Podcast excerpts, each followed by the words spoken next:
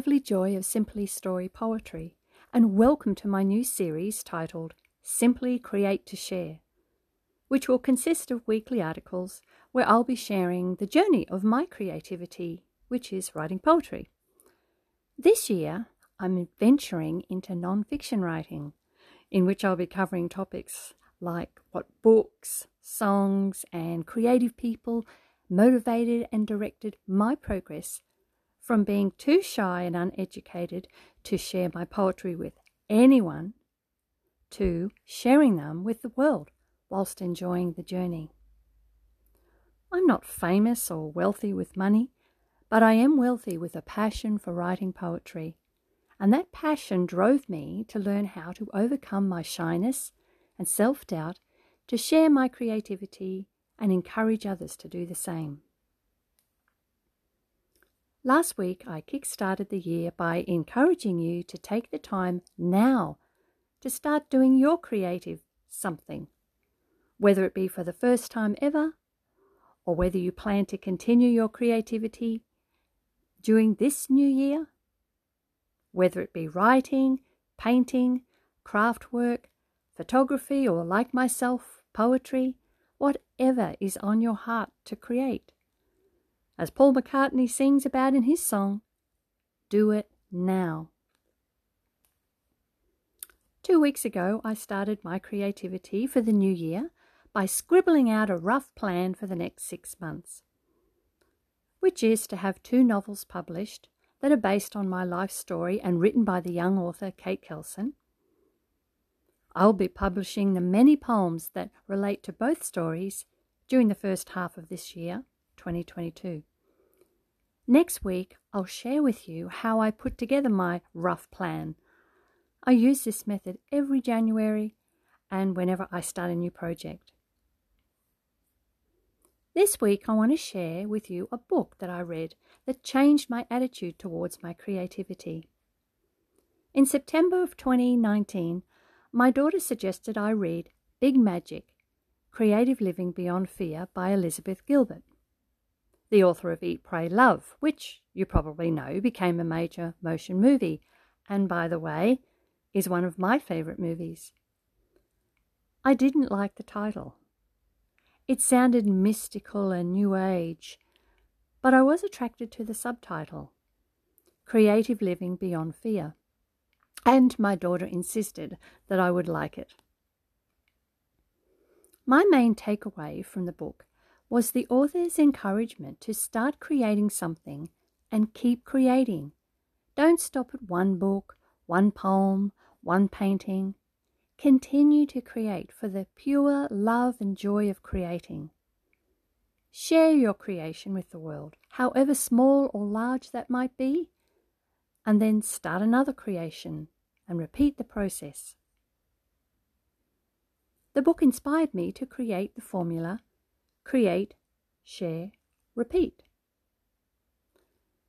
Create something new, write it, make it, form it.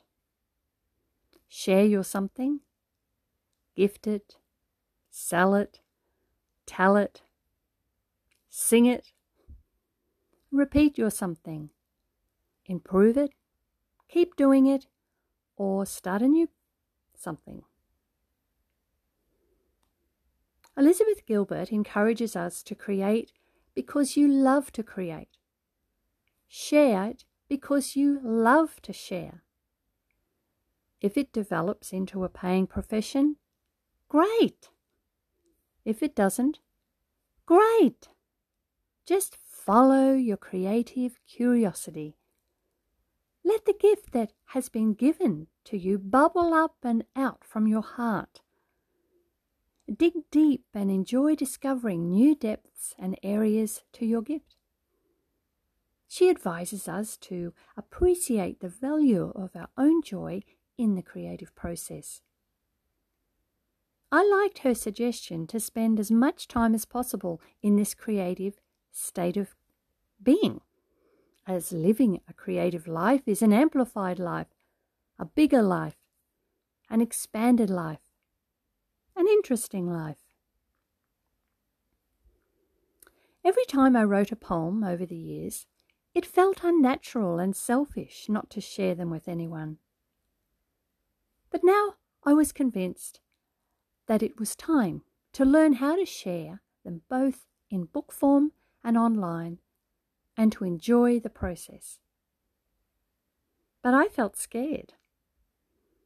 I needed time to build up the courage to share my poetry with anyone, let alone the world, which was my ultimate goal. I needed the courage to face rejection and criticism of my work. What if I never made any money from my creation? The first thing most people ask me when I share my goal with them is, Will you make any money from this? Back then I would fumble over my words, trying to defend my goal.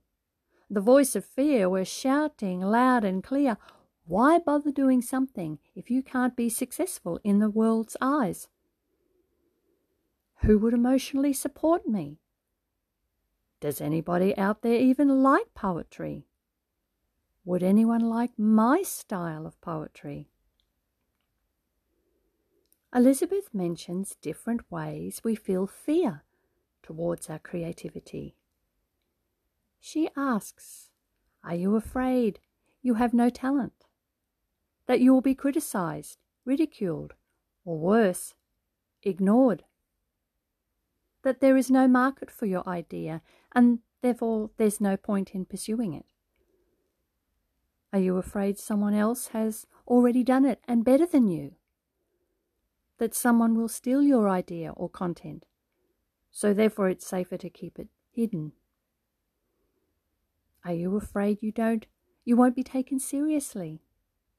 that your work isn't politically, emotionally, spiritually, artistically important enough to change anybody's life.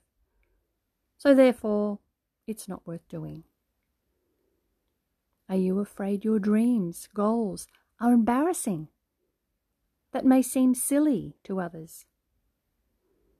That you'll look back on your creative endeavour and consider it has been a waste of time, effort, and money.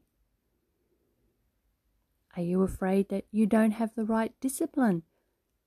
That you don't have the right workspace?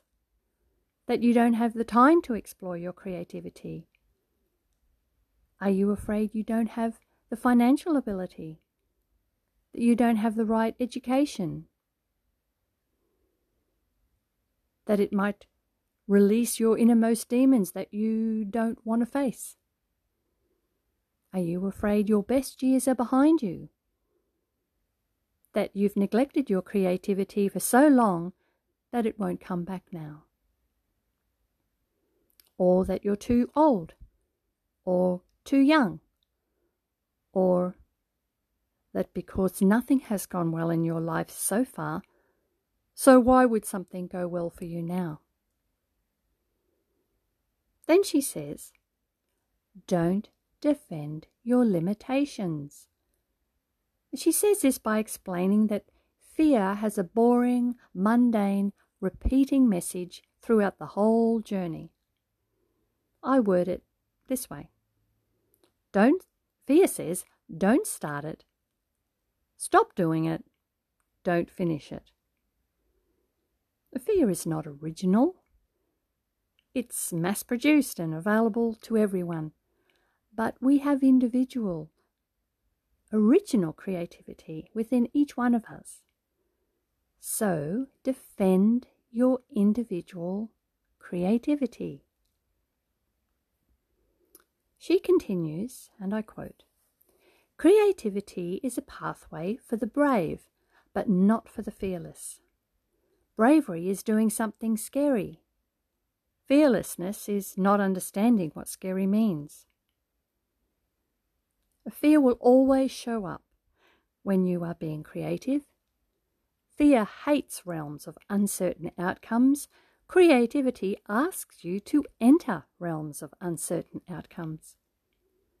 Fear and creativity need to coexist. Creativity does not take one step forward without marching beside fear.